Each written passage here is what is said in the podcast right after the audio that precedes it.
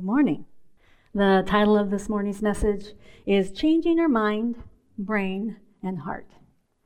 This morning, I want to continue to talk to you about the connection between our mind, our brain, and our heart, and why we actually need to change our mind, our brain, and our heart. And then finally, I want to tell you how we can change our mind, our brain, and our heart. Changing our mind, brain, and heart is really the primary work of a believer. Everything God does and wants to do in and through us comes through our mind, our brain, and our heart. In fact, the first message Jesus ever preached was change your mind. In Mark chapter 1 verse 15 it says this. This is Jesus speaking, and he says, "The time is fulfilled. The kingdom of God is at hand." I mean, it's here. Repent ye and believe the gospel. Now, the English word that is translated repent is the Greek word metanoeo. It's from two words put together, meta and neo. It means to think differently or afterwards. Reconsider, or morally, it can refer to feelings of compunction, regret, and sorrow.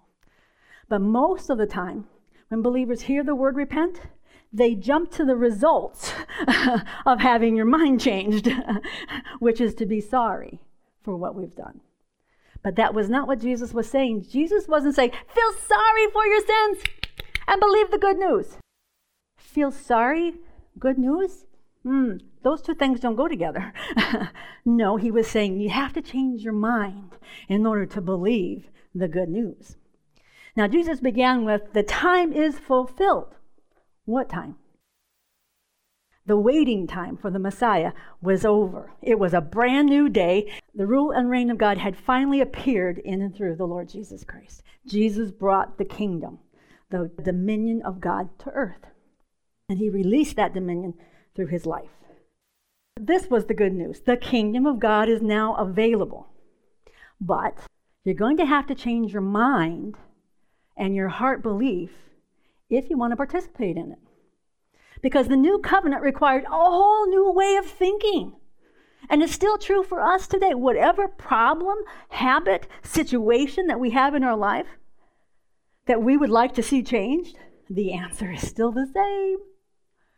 Change your mind and believe the good news the good news that Jesus has finished the work, the good news that He will never leave you or forsake you, the good news that you are loved deeper and higher and longer and higher than you can ever even imagine. Believe the good news of what Jesus has done. So, if we want to change something, we have to begin by addressing what's in our head, our thinking, and our brain. And then that which we embrace as truth can become real in the heart, a place of deep belief.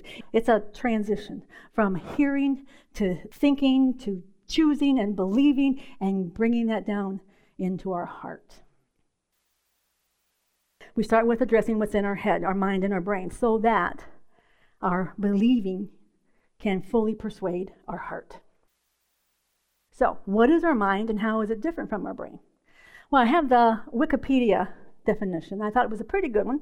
So I have that for you. It says this The mind is the set of cognitive faculties, including consciousness, imagination, perception, thinking, judgment, language, and memory, which is housed in the brain. It is usually defined as the faculty of an entity's thoughts and consciousness. It holds the power of imagination, recognition, and appreciation, and is responsible for processing feelings and emotions, resulting in attitudes and actions. I like this definition because it's very comprehensive. It kind of sticks it all in there, but it still lacks a fuller understanding of the connection between our mind and our brain. Our brain isn't just a house for our thoughts. our brains actually affect how we think. And in turn, our thinking affects our brains, actually and physically, not just spiritually. Science now knows that we do not have stationary brains. They used to believe that you were stuck with whatever you were born with, and good luck with that. but now scientists know that our brains can actually continue to physically grow all the days of our life, grow more brain cells and their necessary connections within our present brain space. If you picture a large piece of undeveloped land, like a plain or a meadow, the possibilities of how that land could be developed would be endless. You could build as little or as much as you wanted. And depending on how big the property is, you could even build an entire city or even an entire country on top of that space. Yes, even an entire country. You know, Israel fits inside Wisconsin. okay?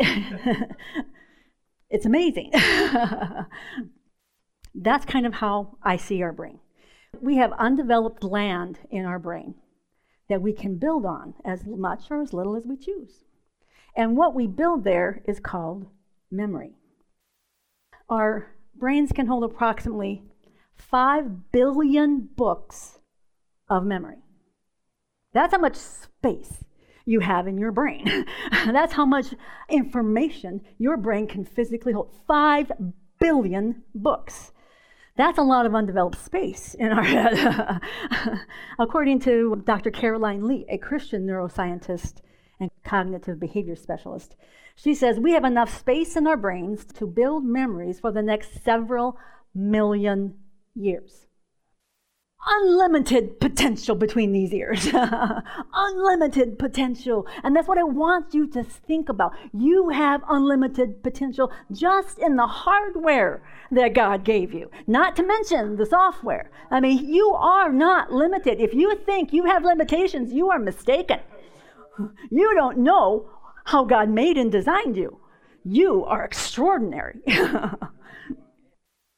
So our brains are just waiting for us to start building memories so that our mind, the place where we hear our thoughts, can access the information stored. That's how it's supposed to work. We put stuff in, put all those books in, and then our mind goes, hmm, I need this. And it chooses that information and applies it. One of the things we need to know about our memories, though, is that they are not imaginary. We think thoughts, we don't think about thinking our thoughts. Turns out we need to think about thinking our thoughts. What it is we are thinking and what are those thoughts doing besides just thinking? Our brains store memory on physical cells. It's kind of like writing in a blank journal or a diary. Our brain stores or writes information on a physical cell in your brain. If you took that cell out, that memory would go away. We keep all of our cells where we want them. we, we don't take them out. But that's the idea is that you have physical places in your brain. If a surgeon touched it, you would think a certain thought because that thought actually has a house in a cell. And when you touch it, it releases. Okay? So that is how our brains work. These memories are actually real. Our brain stores and writes information on our physical brain cells, and these cells physically look like little trees in our brain. We have entire forests of memories. Now, unlike writing in a journal, not all of our memories are permanent. You've probably experienced that. What was I going to do? What did I come in this room for? what did I need to buy at the store? What was that again? Not all memory is permanent. Our brain automatically goes through the pages of our memory and deletes information that we are either not using or is not considered important to us. That's what we call short term memory. It's like when we crammed for that test. we did pass the test, but don't ask us any questions after the test because we put it in there just long enough to answer some questions. We didn't actually learn. We were on the way to learning. In order for that information to become permanent, you got to keep going over it again and again and again. so, short term memory means that we don't keep that information. It just sort of passes through. what happens is, in physically in your brain, is that when you start studying, when you start going over something over and over and over, your brain produces a little tiny tree. And if we don't continue to feed that tree, that memory, okay, it takes 60 to 63 days, depending on who you ask, to get our little brain memory tree to be full grown and mature so that it can bear fruit in our lives. okay, so if it doesn't get to maturity, the brain automatically cuts down, throws it out. it dissolves it. That's why you're like, why didn't I remember that? It wasn't important. Memories that are important to us usually contain emotion. Emotion is like superglue for memories. The more emotion we have in a memory, the more permanent it will be. This can be really good, and it can be really bad. Remembering the first time you saw one of your children can be a really good and enjoyable memory. But remembering when you were bullied at school can be a really bad and painful memory. The reason the memory of seeing our first child for the first time is so powerful is because what the brain does is it marries emotion with our experience.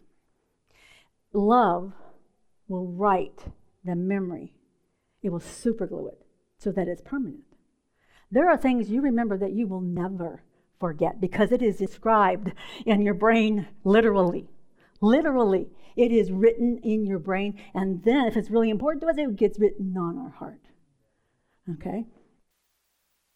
The reason that the memory of being bullied can be so powerful, though, is because those memories are in our mind and in our heart with fear. Fear is the second most powerful, second most powerful superglue to our brains. Scientists have come to the conclusion that human beings have two internal atmospheres that our brain is operating from at any given time. I'm not talking about left and right, I'm talking about an atmosphere, an overarching mindset. We are either thinking fear based thoughts or we are thinking love based thoughts. And it's our thoughts themselves that actually produce those emotions. Sometimes you, you feel certain ways, you're like, what? What is this bothering me for? I don't even get it. Your brain remembers when something just like that bothered you before. And it produces that corresponding emotion. Now, according to science, fear based thoughts and emotions include things as wonderful as anger, grief, shame, guilt, bitterness, judgment, condemnation, jealousy, frustration, doubt, worry, anxiety, panic, insecurity, whatever is negative. You want to sign up for that? No, no, let me help you. No, you do not want to sign up for fear. whatever is bad, all of those bad thoughts come from the foundation of fear. And it turns out all of these negative thoughts and emotions are really, really physically bad for your mind your brain and your heart and your body. When your brain gets into fear, it releases a whole bunch of chemicals that it can't do anything with. And so, although these chemicals go to work to produce in us bad feelings, bad emotions, physical experience, fear is actually physically bad for us. According to the latest science, fear based thinking and feeling can actually damage our brains and bodies because of the chemicals that these thoughts and feelings produce. Fear based thinking is actually physically, emotionally, and mentally toxic to human beings. Yes, it can kill you. You can die from fear.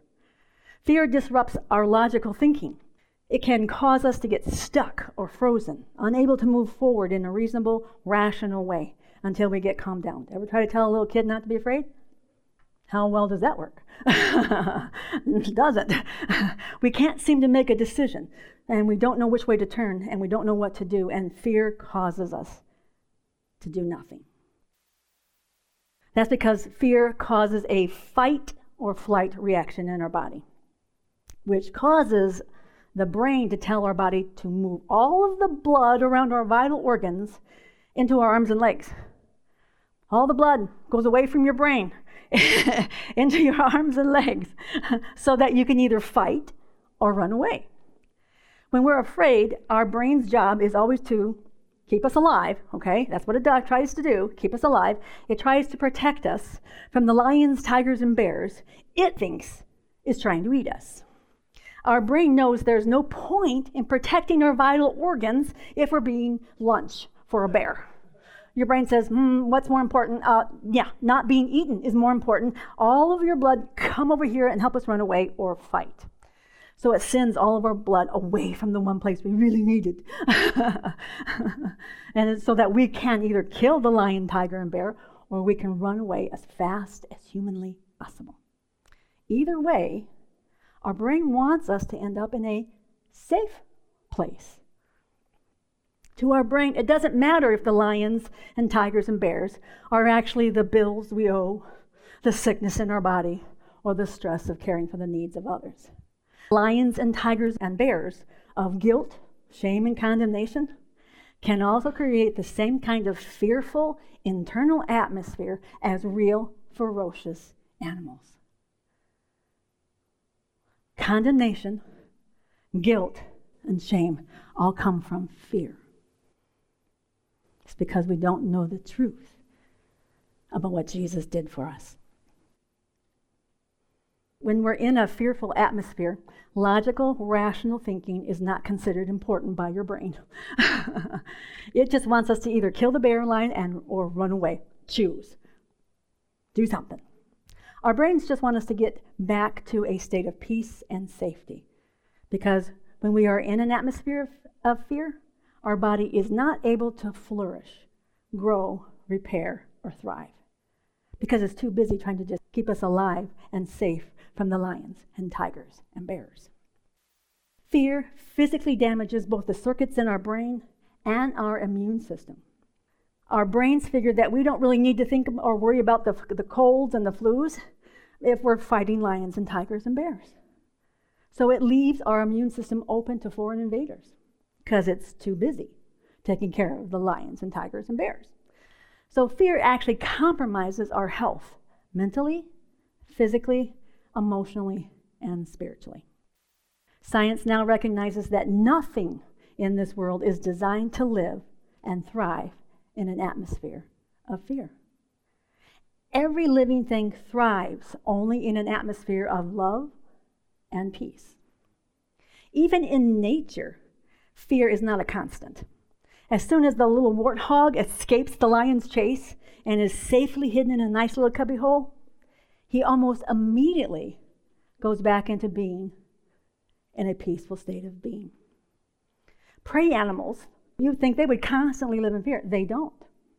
Prey animals only live in fear when there is an actual present threat. Fear is not their continuous atmosphere, even though it may be frequently a temporary one. Prey animals can't eat or sleep when they're afraid.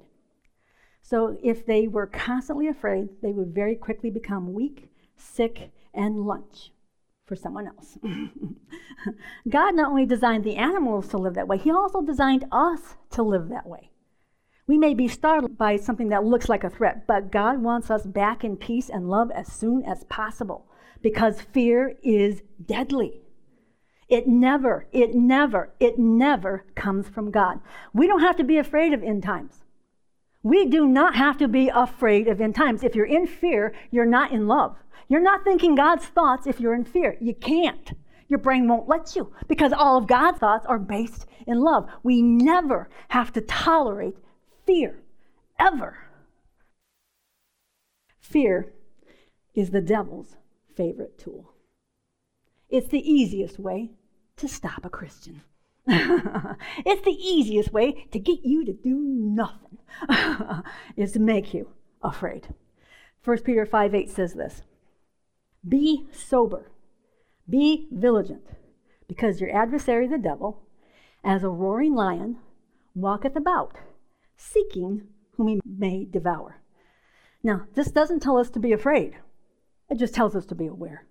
You see, there's a difference between fear and wisdom. God doesn't want us operating from fear. He wants us operating from wisdom. If you have wisdom, you don't need fear. fear is not helpful ever. Wisdom always is. So Peter starts this be sober. It actually means what you probably think it means. don't be drunk. but it includes the idea of doing anything that lets your brain do nothing. Just veg out sound like something we might be doing? little TV, little video games, what happens? You veg out. You're not aware of your surroundings. You're purposely numbing yourself to what's around you. He says, don't. I mean, we all have, you know, things we like to do. But he says, don't live that way. Don't live in the process of numbing yourself to what's real and true and of God. And then it says, okay, be sober, don't be numb, and be vigilant. Vigilant simply means aware, awake. Don't be sleeping. Don't let a lion come up and eat you because you're sleepy. That's not a good idea. so be awake and aware of what you're thinking. Because the liar, that's what the devil is, he's a liar, and the slanderer, and the accuser. Satan, the adversary who opposes us, that's what that means, will try to scare us like a roaring lion so that he can devour us. If you're in love, you can't be devoured. Because if you're in love, you're in faith. But if you're in fear, you are lunch. Because that's exactly what he wants to do is to force us into a place of fear. In an article in Daily Science magazine, researchers explained the secret power of a big cat's roar, especially the tiger and the lion. Scientists have been puzzled by the unusual response of animals to hearing the roar of a tiger or lion. Their prey are momentarily paralyzed, giving the lion or tiger a good opportunity to eat them. Researchers have now discovered the reason why this works this way. When a lion roars, he has two roars but you can only hear one of them physically. His roar is really physically loud, but in that roar, there's another roar that your ears can't hear, but your body can feel. It's a low frequency blast that you can actually feel instead of hear. So you can hear a loud roar, but at the same time, your body is feeling the sub roar the underpinnings of that roar. And it, what it does is it actually paralyzes the animals, and not only the animals. It's so powerful that even lion trainers have been known to go into shock when lions utter this low frequency roar. Our bodies feel it. Our bodies are aware of that frequency. Our bodies know your body knows when you're afraid. Your body knows when you're tense. Your body knows before you do. I lay in bed and go, okay, body, let's relax. Let's go to sleep now. Come on. Your body knows. It feels that tension. It feels that. That is what worry is. Worry is like that roar. It comes and it makes us afraid. Part of this roar is so powerful that it can even pass through mountains and dense jungle forests. It's amazing what this roar can do because what it does is it creates even more powerful fear. Fear works the same way on us. It can cause us to freeze because it interferes with rational thinking so that we can't make good decisions. We should never make important decisions if we're afraid. We can usually feel fear first and before we realize what's actually causing it. At the root of every fear, we find lies, not truth. Truth, the truth of God, the truth of Jesus Christ, the truth of who He is, the truth of what He's done, the truth of who we are in Him will always bring you peace. Always. It will never bring you fear. Satan's native language is lying. He can't do anything else. He'll take a little piece of truth, but he'll twist it up real good so that it's no longer true. Satan is the source of lies. Satan is the source of fear. Satan will tell us every possible worst case scenario that he can think of to get us into an atmosphere of fear. Oh, we're never going to get out of this debt. Oh, we're never going to overcome this sickness. Oh, I'll never get a good job again. Oh, oh, oh, oh, oh. Look ahead and see how bad it is. Not from God not from God. Because when we are in a fear based atmosphere, that's when we can be swallowed up or drowned emotionally by our own worry and fear. That's what being devoured means. It means to be swallowed up. Something overtakes you. Mm-hmm. Fear.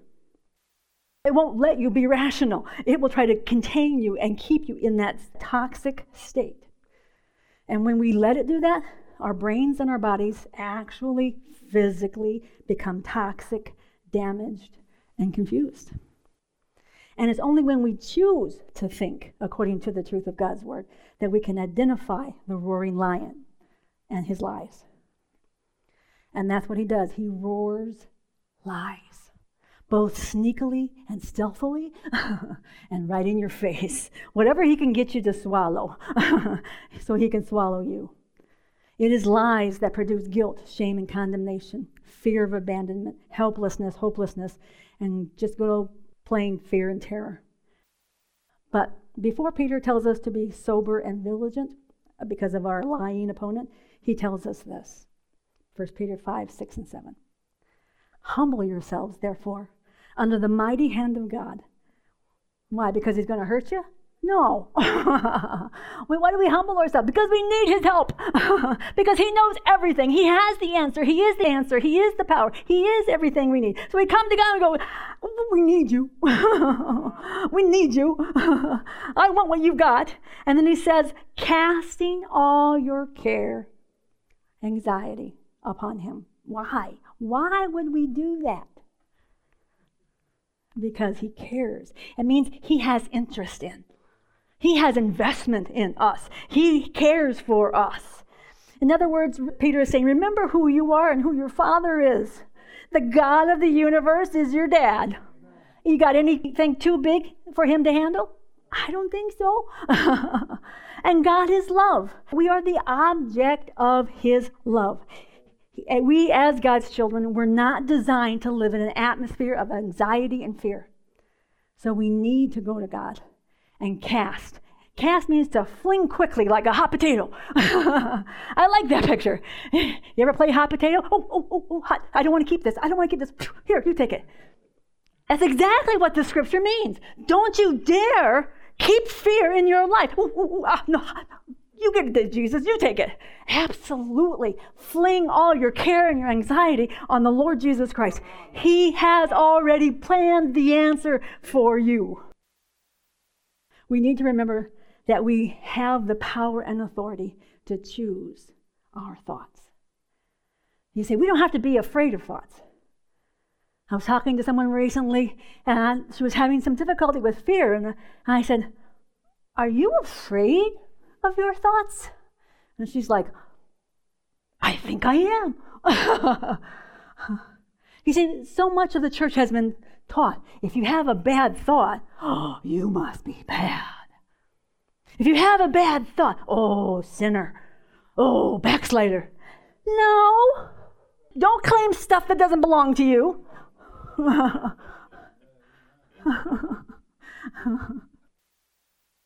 we are the righteousness of God in Christ Jesus.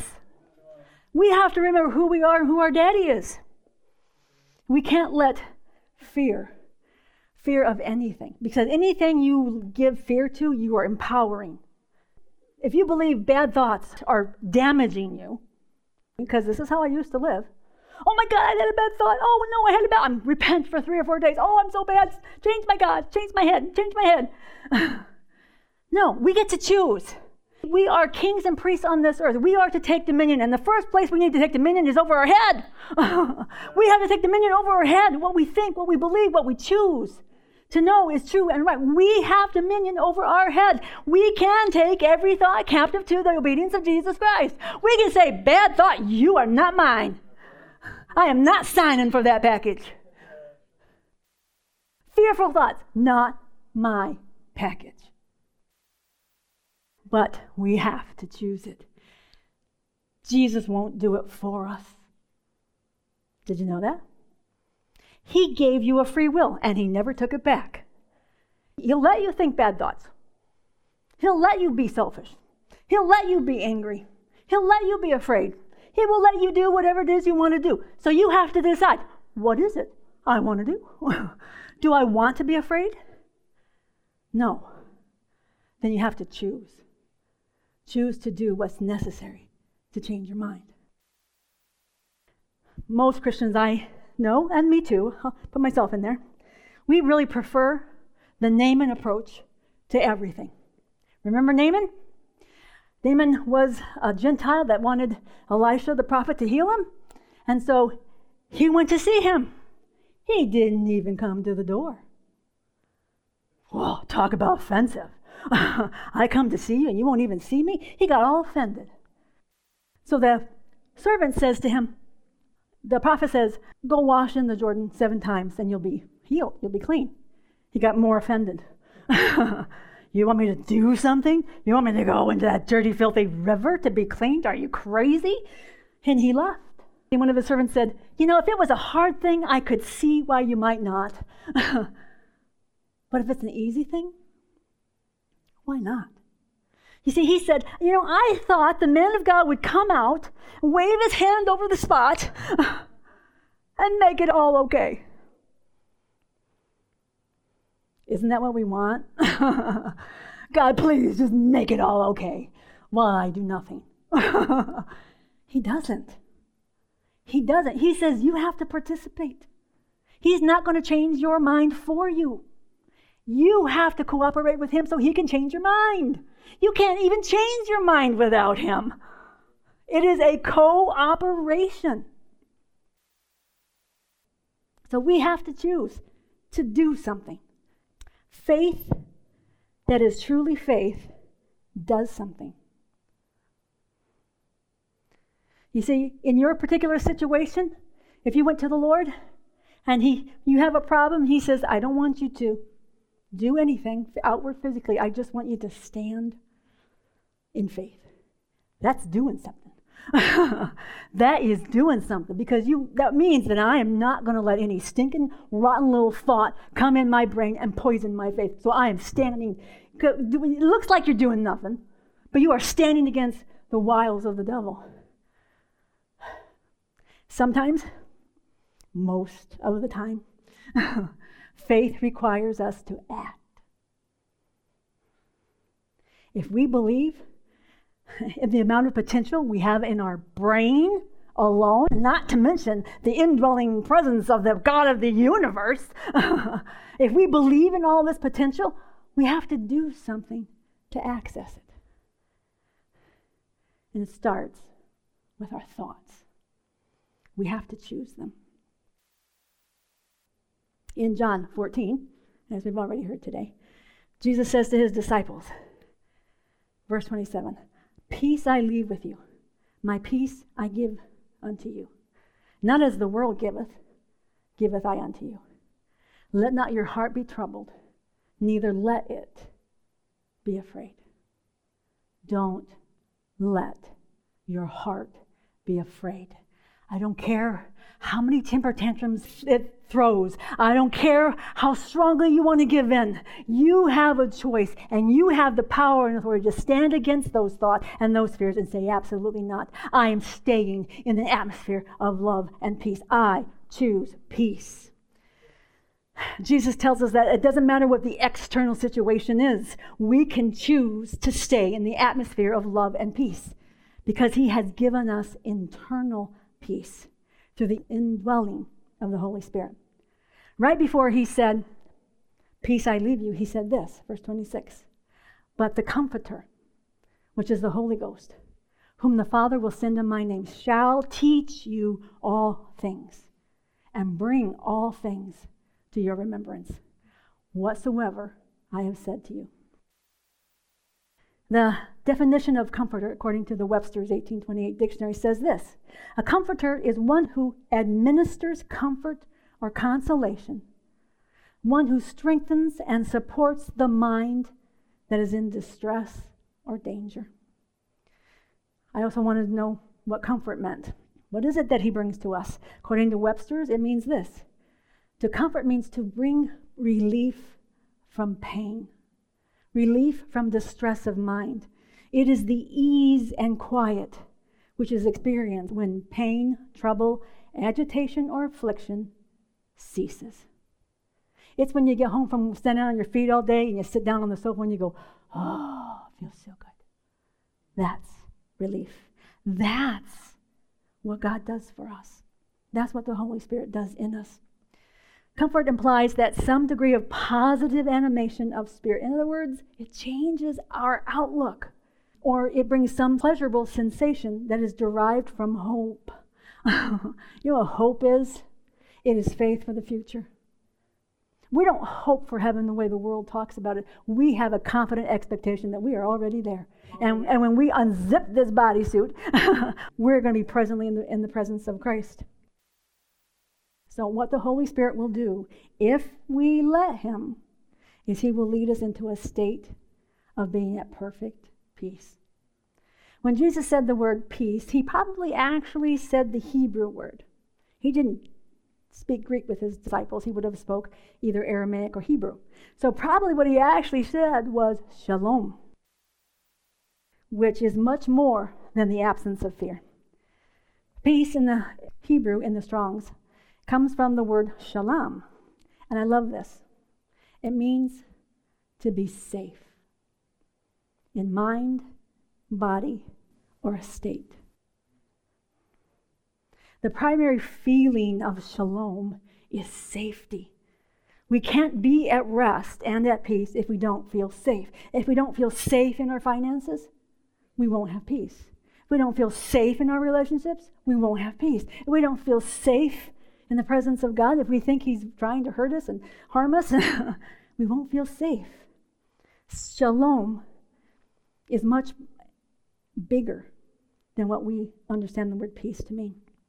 I found an online explanation of shalom from a Christian website called FIRM, which stands for Fellowship of Israel Related Ministries. I want to give credit where credit is due. I wanted to be able to fully explain what shalom really means from a Jewish perspective. Shalom is taken from the root word shalom, which means to be safe in mind, body, or estate. It speaks of completeness, fullness, or a type of wholeness that encourages us to give back, generously repay something in some way. True biblical shalom refers to an inward sense of completeness and wholeness. In other words, we have nothing lacking and nothing broken. That's what shalom is. Although it can describe the absence of war, the majority of biblical references refer to an inner completeness and tranquility. In Israel today, when you greet someone or you say goodbye, you say shalom. And when you do, you are literally saying, May you be full of well being, or may health and prosperity be upon you. Health and prosperity is part of our peace, part of our covenant. We know God is the provider of everything we need for life and for godliness. So, shalom peace is peace in every area of our life we don't need to worry about anything. it's like Treva said earlier, we need to simply listen. listen to how God says we need to do it. Listen and do. So we could say the Holy Spirit, as our comforter, speaks peace to us by reminding us that in Christ we are whole, we are complete, we are lacking no good thing, and we are not broken. And when He does this, it relieves our fear based thoughts. You see, telling a fear based thought, go away, go away, go away, won't work for very long. you got to replace thoughts of fear with love thoughts. It is love that casts out fear. Perfect love, God's love. we have the power and authority to change our internal atmosphere to love and peace through God based thoughts. God based thoughts given to us by the Holy Spirit and the written Word of God will always, always, always, always, always lead us into a state of peace. We can see this truth in Philippians chapter 4, beginning with verse 4. I use the International Standard Version because it's fun. Starting with verse 4. Keep on rejoicing in the Lord. How long? All times. It's raining outside. All times. Going to have surgery tomorrow. All times. Just lost my job. All times. all times. We have reason to rejoice. All times. Doesn't matter what the devil is saying. Doesn't matter what tricks he's pulling. We can rejoice in the Lord all times. And then he says it again. Keep on reading. In case you didn't get it the first time, keep on rejoicing. Why? Because it changes your heart. It changes your mind. It changes you. It makes the atmosphere good. Our brains love for us to have an attitude of gratitude continuously. If you're complaining, you're not in love. Goes on, let your gracious attitude be known to all. The Lord is near. I Thought this was a little bit odd. So I looked it up, and it's actually in the Aramaic, the Lord is near means the Lord is coming soon. Why should we be gracious to all people? Because we want them to see Jesus in us. They would say, You just lost your job and you're rejoicing? What is wrong with you? I know Jesus. I know the King of the universe, and He's crazy about me. That's what we want to be able to do. So let other people see the gracious person that Jesus has made us. Verse 4 I love, love, love, love, love this. Never, not ever, are you ever to worry. Why? Because it's really bad for our brains, our bodies, and our life. It messes with our faith. It's fear based, it's not from God. So he said, This is a command. Don't you let worry come live in your house. Don't you let worry come in and mess up your atmosphere. Instead, I love this. See, you got to replace. Instead, in every situation. That sounds like kind of a lot, doesn't it? Every situation. We're supposed to take every situation to God? Yes. because He knows everything. In every situation, let your petitions be made known to God through prayers and requests with thanksgiving. Thanksgiving lets our brain know that we believe we receive when we pray. We can ask God for a whole bunch of things, but if we don't actually believe in our mind, our brain, and our heart that the answer is yes and amen, we're not going to be thankful. We're going to be going, What's taking you so long? no, thankfulness. When you think about the thing that you received when you prayed, it just happens to live in a different dimension right now. it's on the way. It's real. It's true. It exists. Grace has done. Faith says now. Okay? Thanksgiving. When we receive grace, when we receive truth, when we hear the Lord, that is going to be the response of our heart. Thank you. Thank you. Grace always leads a person, a believer, to say thank you. Verse 7. Then God's peace, then, then when?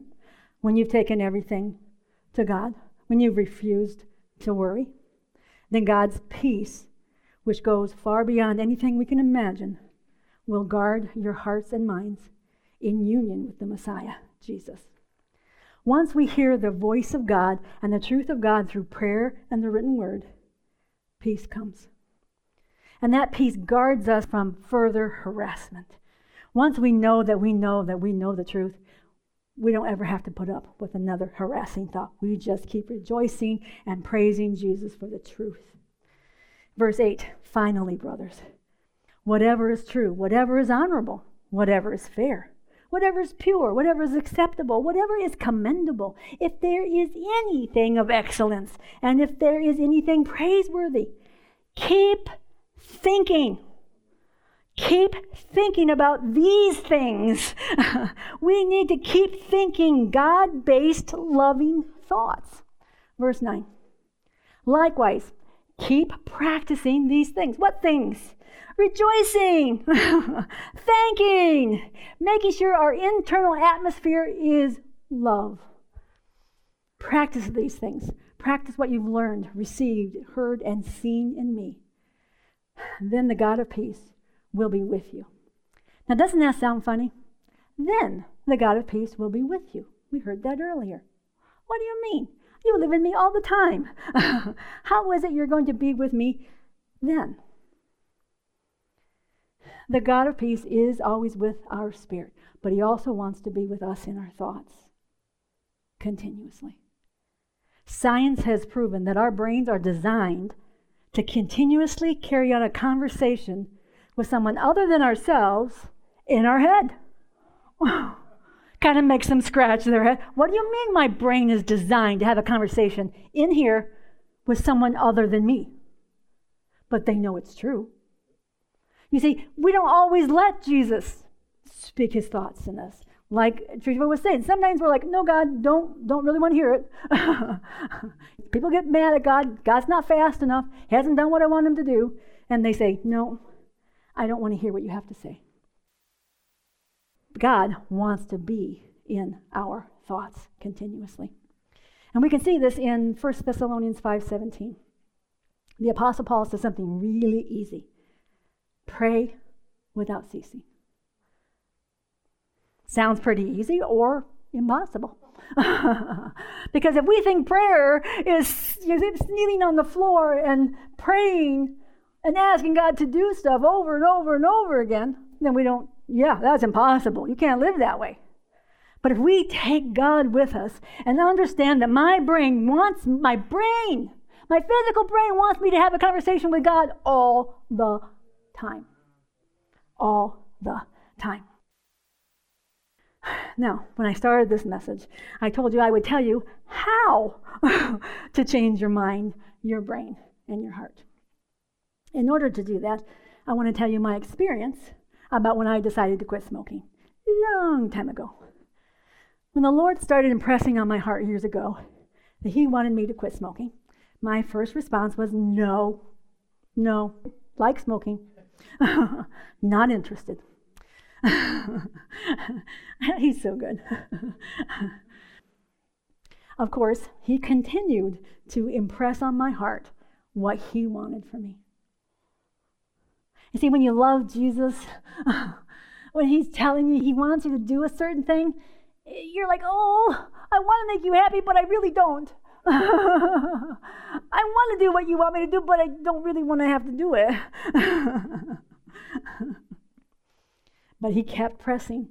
He never told me it was a sin. He never told me he was mad about it. He just kept saying, Sweetie pie, this is not good for you. That's all. This is not good for you.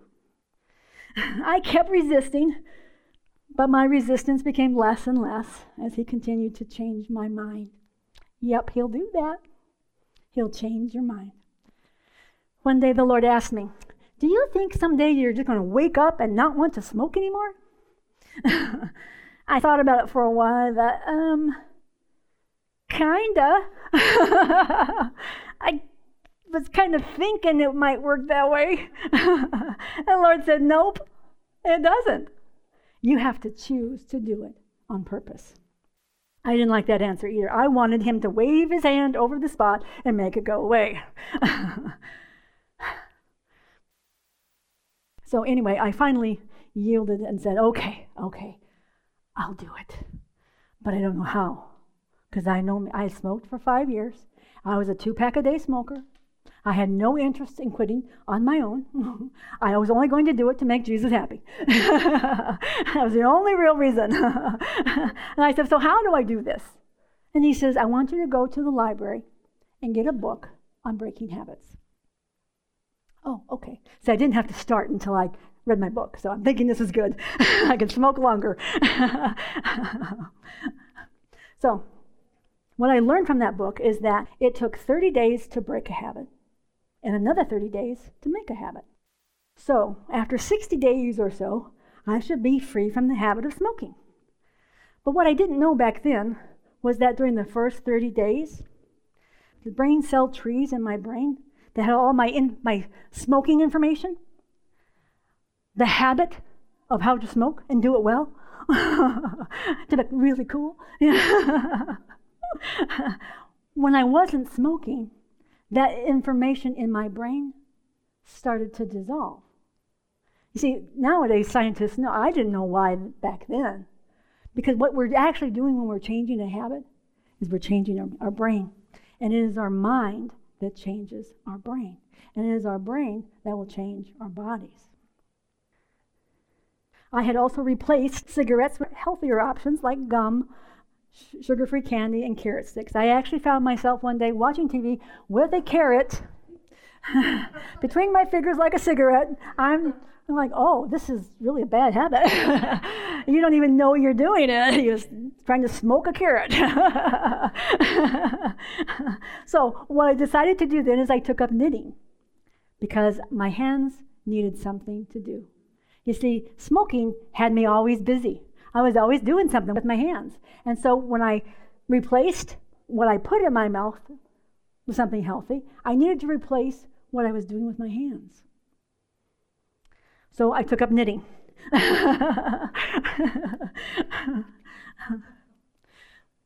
what I didn't know back then was that I was building new memory trees and pathways in my brain at the same time that the old smoking habit memories were being completely dissolved. Science says that we can change our thinking patterns from fear based thinking to love based thinking in the same way. First, we have to make a decision to change what we think and the way we think. Then we replace fear based thoughts with God based love thoughts on purpose every day for 60 days or so for at least seven minutes a day. And then we go over the same truths every day for 60 days. It is the repetition and deep thinking that gives our brain what it needs to grow new, healthy memory trees in our brain that are permanent and complete. You know what this process is called? Meditation. it includes the idea of looking at our new thoughts and truths over and over and over. So often, new Christians are like, What am I going to get this? I keep doing my old stuff. The problem is not your spirit, man. The problem is your brain isn't converted yet. It takes 60 days to get a new thought permanently indwelt in your brain. So that's why we fall back so often. We don't go over the truth time after time after time. Love based thoughts, God based thoughts, the Word of God. If we want to change a habit, we got to change our brain. And that takes 60 days. All of us have spent time worrying in our lives. Worry is meditation. Sometimes people are like, well, how do I meditate exactly? Do I memorize scripture? That's not the point of meditation. Meditation is to think and look at the truth. You see, that's what worry does. Worry says, maybe I could fix it this way. Or maybe I could do this over there. And we keep working it and working it and working it and working it because we're trying to find the answer, and the answer isn't even in your head, it's in your spirit. That's what we do with the Word of God, with the truth, especially when it comes to the finished work of Christ. Because Satan will always tell you, you're no good. You're a big fraud. You think you're, you're righteous. You think you really think God likes you. Come on. Did you just see what you thought? he always comes to condemn us and to make, try to make us feel bad, to think God is mad. Why? Because he gets us into an atmosphere of fear. If we're in an atmosphere of fear, he can devour us. And we don't want that. Now, he can only devour us outwardly, okay, in our emotions and mind and stuff. But the point is, fear is bad for you. It's bad for your mind, it's bad for your body, it's bad for your heart. Fear interrupts your faith. Fear is never from God. So we can choose to, on purpose, on purpose, pick a truth. Do you know how secure you are in Christ? Do you know it doesn't matter what happens in your life from this point forward, God will never, ever, never, ever leave you? Do you believe that? Or when you fall short, do you come to God going, I'm really sorry, God, please don't be mad. Please don't be mad. I don't want you to be mad. Because so much of the church is indwelt by the God is mad at you. That is never, never, never, never true. All the mad went on Jesus. there is no more mad for us. Truly changing our mind doesn't happen overnight. That's my point. All of us have things in our life we'd like to see different, changed. But we want God to, like Naaman, wave his hand over the spot and make it go away. it doesn't work. it doesn't work. But with faith, patience, and consistency, we can change our mind, our brain, and our heart all at the same time. The Apostle Paul said, Keep rejoicing in the Lord at all times. Keep yourself in the love and truth of God at all times. Never worry about anything. Instead, in every situation, pray. Believe you receive when you pray and be thankful. Then the God of peace, which passes all understanding, will guard your hearts. He, he guards us with his truth. He guards our hearts and minds through the Lord Jesus Christ. And finally, make sure you only think on good things. Whatever is true, honest, just, pure, lovely, of good report, virtuous, or praiseworthy, keep on thinking on these things. And the God of peace will be with us in our thinking. Amen. Father God, we thank you that you are a good, good Father. Father God, we thank you that you spoke to us these very same truths all through the worship, all through the encouraging words, all through the prophecy. You want us to get this. so you don't mind repeating yourself over and over and over and over and over because you know that's the way our brain works. We need to grab hold of the truth that you want our hearts to believe and go over and go over and go over and let the Holy Spirit Help us worry it, to turn it over and turn it over and turn it over till it becomes so real to us that we start walking in it. Father God, we thank you for the truth that science points to. Science points us to your design. Science points us to the reality of a creator. Science hasn't yet caught on to the truth that your name is Jesus. But at least it's still bearing witness to the fact that you are a creator and that you have created this world and everything and that you are a creator and you have created and recreated us. We are born again new creations. And when you want us to learn to think just like you. And we thank you, Father God, that the Holy Spirit is our comforter and our leader, and He leads us into all truth. Father God, I ask that you remind us, remind us to keep rejoicing all the time in the goodness of our Father. In Jesus' name, amen.